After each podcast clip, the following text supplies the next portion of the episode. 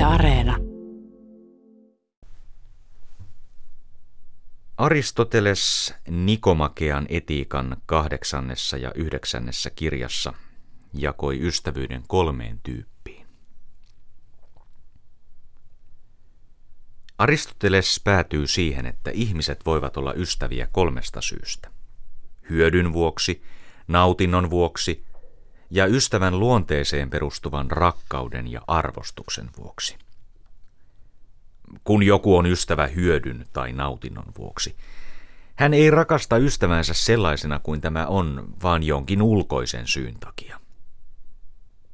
Ainoa ystävyyden varsinainen muoto on kolmatta lajia, pyyteetöntä ja vastavuoroista, korkeimman inhimillisen hyvän tahtomista ystävälle, ystävän itsensä vuoksi. Siinä missä vaikkapa pitäminen on tunne, ystävyys on luonteen hyve, eli toimintavalmius, joka edellyttää tietoista valintaa. Varsinainen ystävyys onkin harvinaista, koska vain harvat ovat hyveellisiä, ja toisekseen, koska hyveellinenkään ei voi olla samanaikaisesti ystävä monien kanssa. Vastaavasti kuin hän ei voi rakastaa monia samanaikaisesti. Myös huonot ihmiset voivat olla ystävyksiä nautinnon tai hyödyn takia, mutta he eivät kykene saavuttamaan ystävyyden täydellistä muotoa.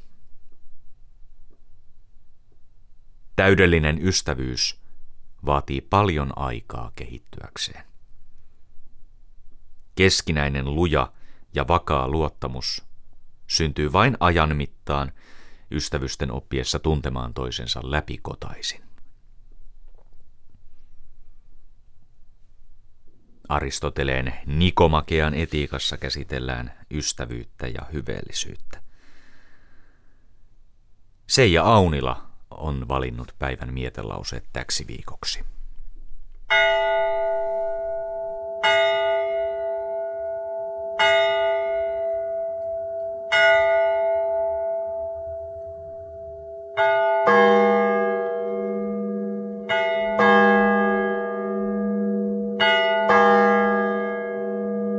Bye.